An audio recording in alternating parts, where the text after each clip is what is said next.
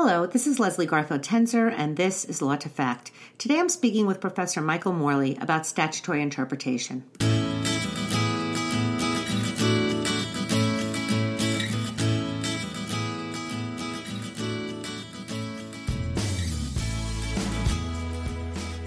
In this episode, Professor Morley, Associate Professor of Law at Florida State University Law School, explains with precision how to interpret a statute using one of the three methods employed by members of the court, depending on their own interpretive bent.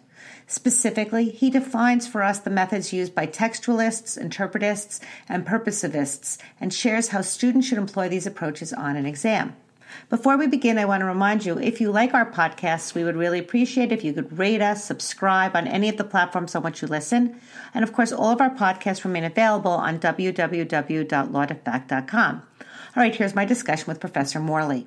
Anyway, so like I was saying, I was listening to your um, Ipse Dixit podcast about um, nationwide injunctions. Nation, thank you about nationwide injunctions. Yes, it was it was very very interesting, and it I guess it kind of talked a little bit about what we're going to talk about today. I mean, not completely, but this idea of statutes and their implications and statutory interpretation.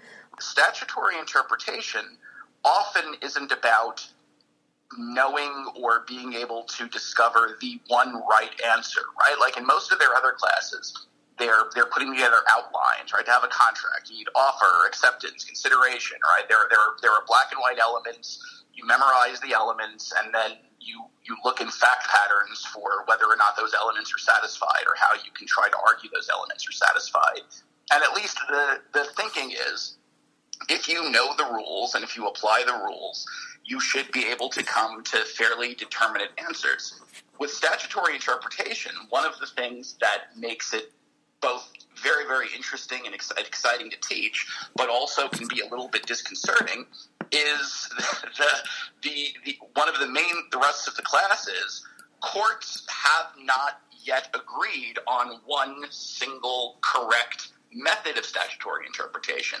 And all of the cases that are selected for the casebook, whatever your casebook is, right. the whole reason why the cases are selected is because these are cases where the outcome of the case will hinge on what approach does the court take, what methodology does the court take. And so most statutory interpretation classes divide schools of statutory interpretation into three categories either textualist, originalist, excuse me, textualist, intentionalist, or purposivist. Textualist, intentionalist, or purposivist. Okay, and, and you know, I just I have a quick question. I mean, uh, is when you talk about the different courts, are you talking about courts within the federal system, different circuits, or are you talking about different state courts versus different federal courts?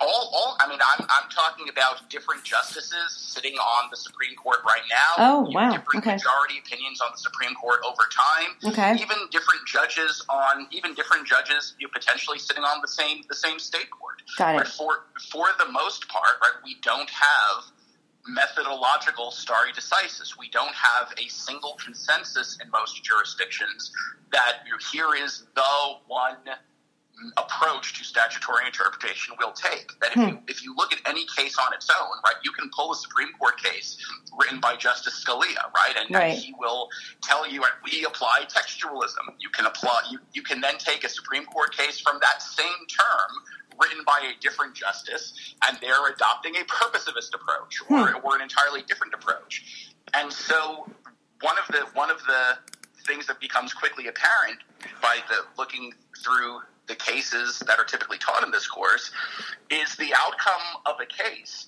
can hinge entirely on which theory of statutory interpretation, which methodology the court applies. Okay. And so for, for students trying to learn this, it, it can be a little bit disconcerting because ultimately there isn't one right answer, right? What the law is, what the statute means, often depends in part on in, in, fact, depends primarily on which theory or which method the court's going to apply. Mm-hmm. And I mean, in part, that helps that helps demonstrate to students why recent controversies over judicial appointments get the attention that they do. And even moving, you know, even outside the area of constitutional interpretation, which is what most people you know, immediately tend to, to jump to, the your theory of statutory interpretation, your method of statutory interpretation, is going to affect how you how you think about how you approach cases in virtually any area of the law. Because I mean, in the modern day, most areas of the law are governed pervasively by statutes and regulations. All right, so so explain to me the different the three different approaches: um, textual, intentional, and purposeful.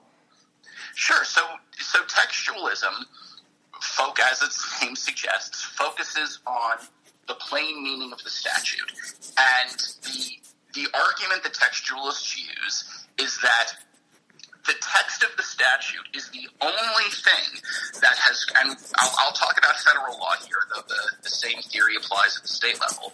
The text of the statute is the only thing that has actually gone through the legislative process. If you think about Article 1, Section 7 of the Constitution, right, how a bill becomes a law, right, it has to go through both chambers of Congress. It has to be presented to the president for his signature. If, if, if, he, if he vetoes it, then the houses of Congress have the chance to override the veto the text of the law is the only thing that has gone through bicameralism, meaning the two houses of Congress. It has gone through presentment, meaning it's been uh, given to the president. And so, under our Constitution, under Article 1, the text of the law is the only thing that counts as the law. And so, in trying to figure out what the law is, the court should confine itself to the text. And so, in trying to figure out what the text means, textualists will refer to contemporaneous dictionaries. They will look at dictionaries from the time period in which the, the law was enacted to see what the general uh, public understanding of that language would have been, unless the court determines that it's a specialized language, a term of art, in which case then it will try to figure out what the meaning of that term of art would have been at the time within the within the relevant the professional or, or other interpretive community. And then textualists tend to rely very heavily on what are called canons of construction. And I, I, I always emphasize this is canon with one N in the middle. like it's like parol and parole, right? Like parol evidence and parole, uh, um, yeah. and so you you often can deploy them like other canons, and that you're usually trying to blast your opponent away with them. but basically, they're, they're just they're just rules of rules of statutory interpretation that textualists use. And generally speaking, there are, and again, I mean, you, you'll, you'll, find people who, who adopt different breakdowns, but, but roughly speaking, there are two broad types of canons. There's what's called the semantic canons, which are generalizations or presumptions about the way that people talk, the way that people use the English language. So one one uh, famous example of a semantic canon is what's called expressio unius. Okay. And a, a lot of these canons have Latin names, and it, it, it basically just means the expression of one thing implies the exclusion of other things. And so, if you, again, to, to, to, think of a plain English example, if you tell your kids you can have broccoli or string beans by expressly identifying what they can have, this canon says you're implicitly telling them you can't have M and M's, you right. can't have hot dogs, right, right. And so the expressio unius canon says if a statute expressly says it applies to certain circumstances or it applies under certain conditions or you have to do certain things in order to invoke its protection, by expressly listing specifying or identifying certain things, the statute is implicitly saying, and not other things, and not other circumstances, and not un- under other conditions. Okay. There, there, there are other semantic canons that that uh, the courts use. For example, if you have a list, and so and the list will say, for example, you are not allowed to destroy papers, records, files, or other things. Right? The phrase "other things" on its own appears very broad, right? Maybe yeah. other. In fact, right, this is basically a variation on a recent Supreme Court case where um, the, the, the federal federal statute, the, the Dodd Frank Act, prohibited uh, pro, pro, had a statutory prohibition against destroying records, files, other tangible things and there were fishermen out in the middle of out in the middle of the ocean who had engaged in illegal fishing. As the Coast Guard were was coming up to them, they threw some fish overboard in order to basically get rid of the evidence, and they were prosecuted under Dodd Frank for frustrating, interfering with this federal investigation, interfering with their Coast Guard investigation by getting rid of these, by getting rid of the fish. So the fish are the other thing, right? The, the fish, are. fish right, well, that was the Yeah, argument. The yeah. government argued fish were other things. right. And so the Supreme Court said, you know, if- well, if you look at just that language on its own, like, yes, fish are a tangible thing. Mm-hmm. However, if you look at it in the context of the list, right, papers, files, records, or other tangible things, read you have to you have to interpret that broad catch-all as being as referring to things that are similar that share the same characteristics of everything else in the list and so right obviously most people do not take notes on fish. So the, the, the, that statutory language has to be read in context has to be read as referring to other things that are similar to the, that are similar to the rest of the list. And so they wound up actually uh, throwing out throwing out the, the conviction there. So you have these semantic canons which Mm-hmm. purport to make generalizations about how people use the English language, you know, what the English language means, and so textualists will say even if the the, the text of a statute seems ambiguous or it, it, it can apply in multiple ways, we'll try to at least narrow down its range of meaning. We'll we'll try to either eliminate incorrect meanings or hopefully even settle on the best meaning by using these semantic canons, these generalizations about how people talk. It. Textualists will also use the second main category of canon is what's, what's called the substantive canons. So these are rules that that attempt to, rather than being about the English language, these are rules that attempt to incorporate outside substantive values into constitutional interpretation. So some of these might take the form of tiebreaker rules. Like mm-hmm. the, the most famous one is the rule of lenity, right? Right. If you if you have if you have a criminal statute and you've applied all of your other tools of statutory interpretation and you're still unclear, it is still ambiguous, it's still uncertain whether the statute applies to the defendant's conduct or not, the rule of lenity then is a substantive canon a textualist will apply that says basically tie goes to the runner. That, that if you've used your other methods of interpretation and the law is still ambiguous, then because we value notice, right? The, Yeah. we, value the the fact that people have to have notice that what they're doing is illegal, because we want to have a presumption in favor of freedom. The rule of lenity says you construe the statute more narrowly in the defendant's favor. So that that's an example of, of showing right of, of trying to incorporate notice freedom into statutory interpretation. Mm-hmm. Other substantive canons take the form of what's called clear statement rules.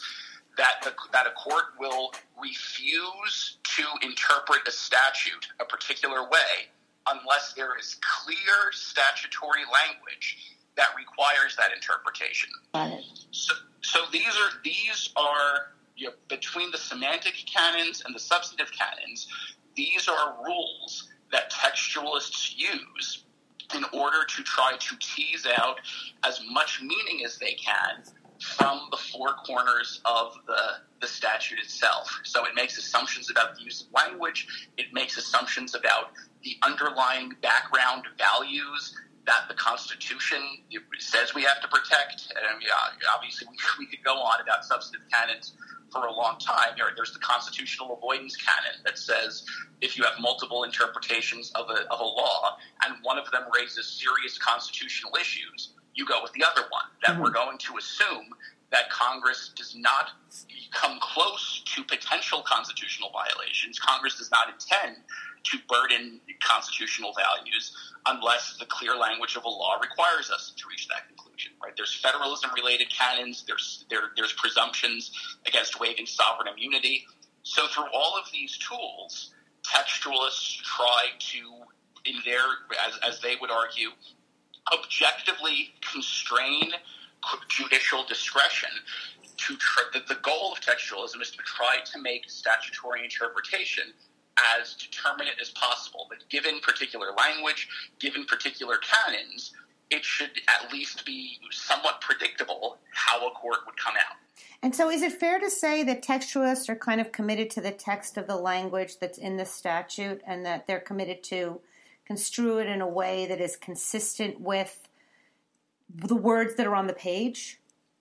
Absolutely. I mean, that, that's a, a textualist will say their goal isn't to figure out what Congress was thinking. Their goal isn't even necessarily isn't necessarily even to figure out what interpretation would be best for society or would be most effective in implementing the statute.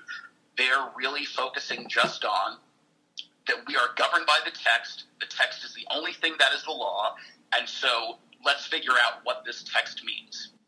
Got it. All right. So that that's textualism. So now let's talk about the um, intentional um, interpretations. Sure. So in, in, intentionalism says that the law isn't the text itself. The law is what was in the minds of the legislators when they enacted the text. And so the text is one piece of circumstantial evidence, a very important piece of circumstantial evidence, but the text is basically a piece of circumstantial evidence that gives you insight into what Congress or what the legislature actually intended. But if there is a conflict between the way the statute actually was drafted versus what the legislators thought they were doing or what the legislators intended to be doing or how the legislators had understood that language, then an intentionalist would say, we go with we go with what Congress was intending. And so this is one of the reasons why you see big debates over the use of legislative history in interpreting statutes, right? When, mm-hmm. when Congress passes a law, there's a lengthy legislative process that leads up to it. There might be other bills that were introduced uh, at roughly the same time trying to do the same thing. And right, if Congress did not adopt those bills, right, if, if Congress went with one particular version, the fact that it rejected other bills might give you some insight. Okay, whatever the law is that Congress passed, we should interpret it differently than these bills that it rejected. There will usually be committee hearings, right? They will hear testimony from witnesses.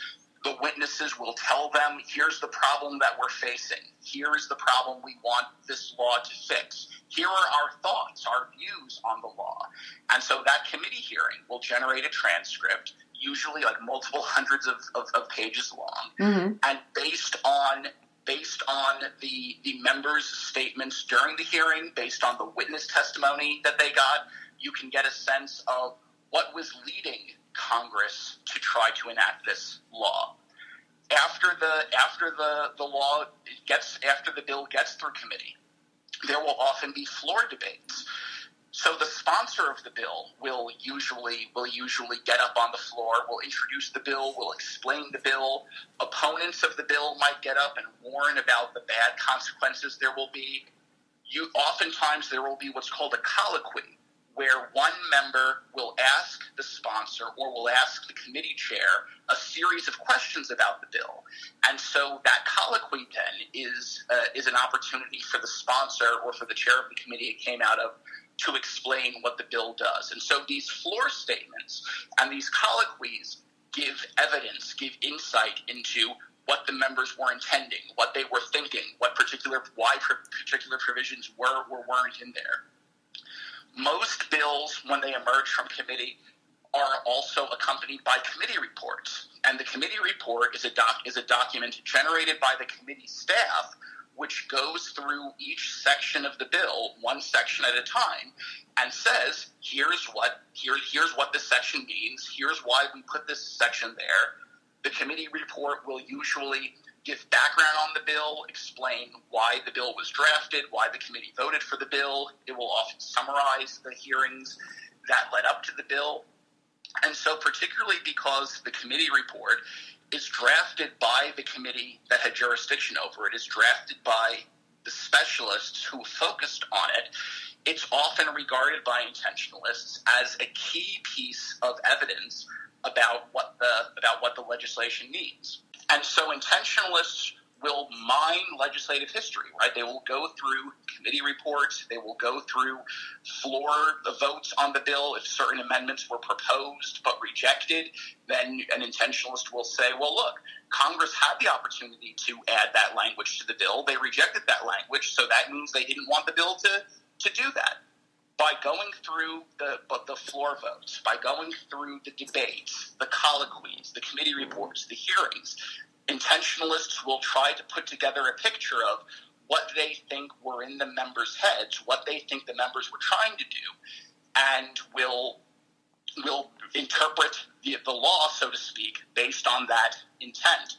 And so there, there was a period in, in particularly Supreme Court history where you would have entire cases about statutory interpretation where they didn't even mention the text, or there, there was there was there there was one particular case that textualists like to bring up as a joke, where the court says, since the legislative history was of no use to us, like as a last resort, we turn to the text to see what the text to say about it. Mm-hmm. And, and so the, the, the thinking is, or, from an intentionalist perspective, the thinking is, right, the law, the, the text of the law, right, it could be drafted imperfectly, there could be mistakes in it, it could, it, it, it could be unclear, rather than purporting to be governed by the text of the law, you should just look at the text as a tool for figuring out what the law really is, which is that intent of the of the legislature.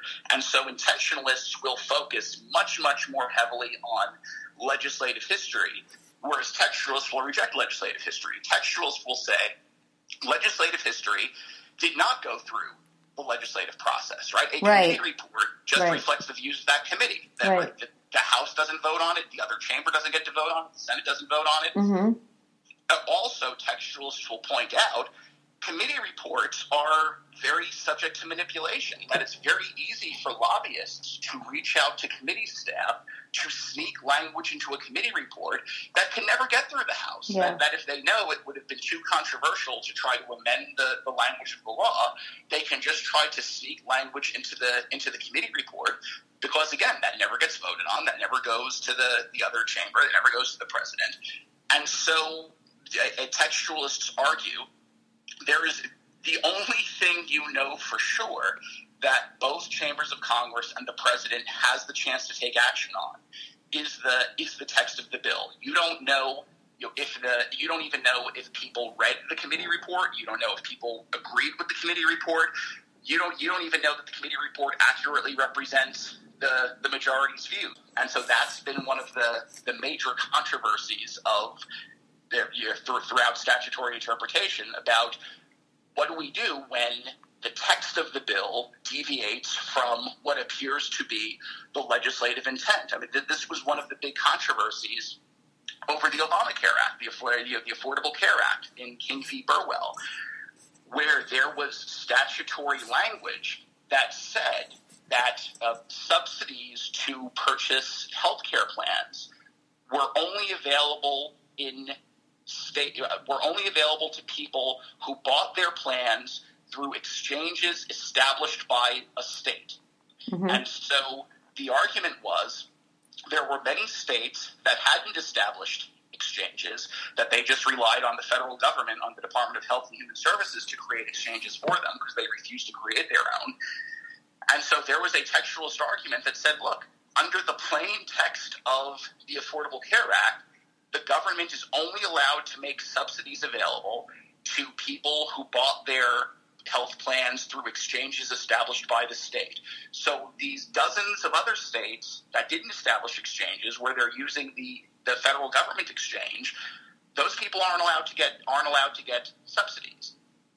And if that argument had been uh, if that argument had been adopted, if subsidies had been cut off, then in all of the states where the state hadn't established the exchange, whereas the federal government had had, it would have basically led to a black hole where most people then wouldn't have been able to afford to buy health care plans through the exchange. Mm-hmm. And so a lot of people simply wouldn't have done so. The pool of people on the exchanges then would have been sicker, leading to higher payouts for the companies, higher premiums, and it would have led to a death spiral where eventually the exchanges would have imploded.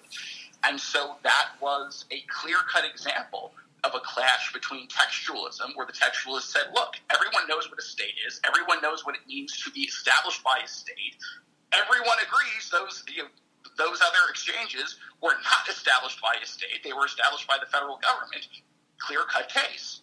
Whereas intentionalists would argue that's clearly not what Congress intended. This, was, this was a 2,500 page law. It was extraordinarily complex. The fact that particular provision was either in, inartfully drafted or potentially even misdrafted should not be used to reach a conclusion that could cause the entire system to, to collapse. And so rather than focusing just on what the text of the law means, and to be to be clear, the majority also made arguments that they that they that they presented as textualist. But I think a, a, a very fair reading of King v. Burwell was really more from a practical perspective that it clearly could not have been Congress's intent to create this system that was heavily dependent on subsidies and then prevent and I think it might have even been most people in most states from being able to, to get subsidies just because of who created their exchanges. You know, it's interesting because it, it, it's it's so analogous to contract law because I feel almost like um, there's a contract and then there's all the pre-negotiations and when you read a contract, you can't really read into it the negotiations, although sometimes courts will when they're interpreting a term. And it's kind of similar to textualists because they're looking at the contract. And then the um, interpreting interpretists are looking at the pretrial negotiations to see what they meant when they signed the contract. So I kind that's, of see. That's absolutely right. That, that's absolutely right. I, I, think there are a lot of close parallels. I actually teach contracts as well, so oh. I think you're right there. There are a lot of close parallels between sort of the New York plain meaning right. approach to to the contract interpretation and the more you know, the more California right. right actual intent right broader approach right. where who you see the word all maybe it means some maybe it means none we don't know like, we're, we're, we're trying to we're, we're, we're, trying to do. I, you know, I teach I teach contract law too, and so with, with, apologies to California or maybe to New York, I always say, you know, New York uptight, they're only going to do what you know is in the four corners, whereas California is so kind of free flowing and loosey goosey. We're going to look at everything, you know. anyway, um, all right, so let's move forward to what the third the third approach sure, is. Purposivism. Mm-hmm. So purposivism was was one of the predominant modes of statutory interpretation at the at the turn of the century, certainly toward toward, the toward the beginning of the the 20th century, and it, it's most closely associated with a with a Supreme Court case called uh, Church of the Holy Trinity.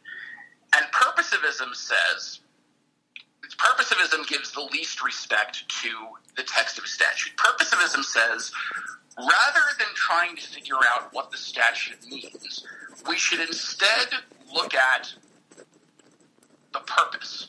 Why was the statute enacted? What was the harm? What was the evil, or to use the classic term, what is the mischief? that's known as the mischief rule. What is the mischief at which the statute was aimed?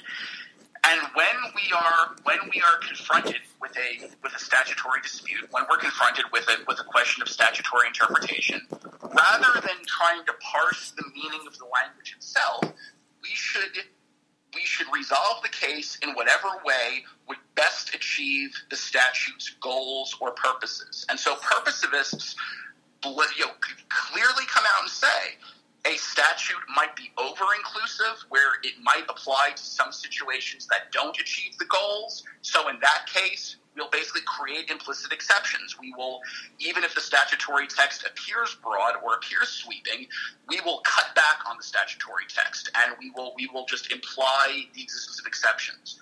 Or there might be other circumstances where the text is narrower than the problems that the legislatures were seeking to address.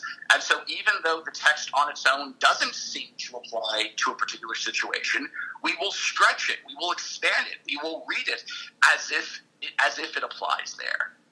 And so, in in uh, in, in Church of the Holy Trinity, it, it, was actually an, an immigration dispute in terms of whether or whether or not it was illegal for a church in the United States to bring over a minister from a foreign country to be there to be their pastor to, to provide you know, to, to, provide religious services here. And there there was an there was a federal immigration statute that prohibited American company or prohibited people in America, in, in, including the, uh, at least according to the government, including churches, mm-hmm. from bringing people over into America to perform services of any kind.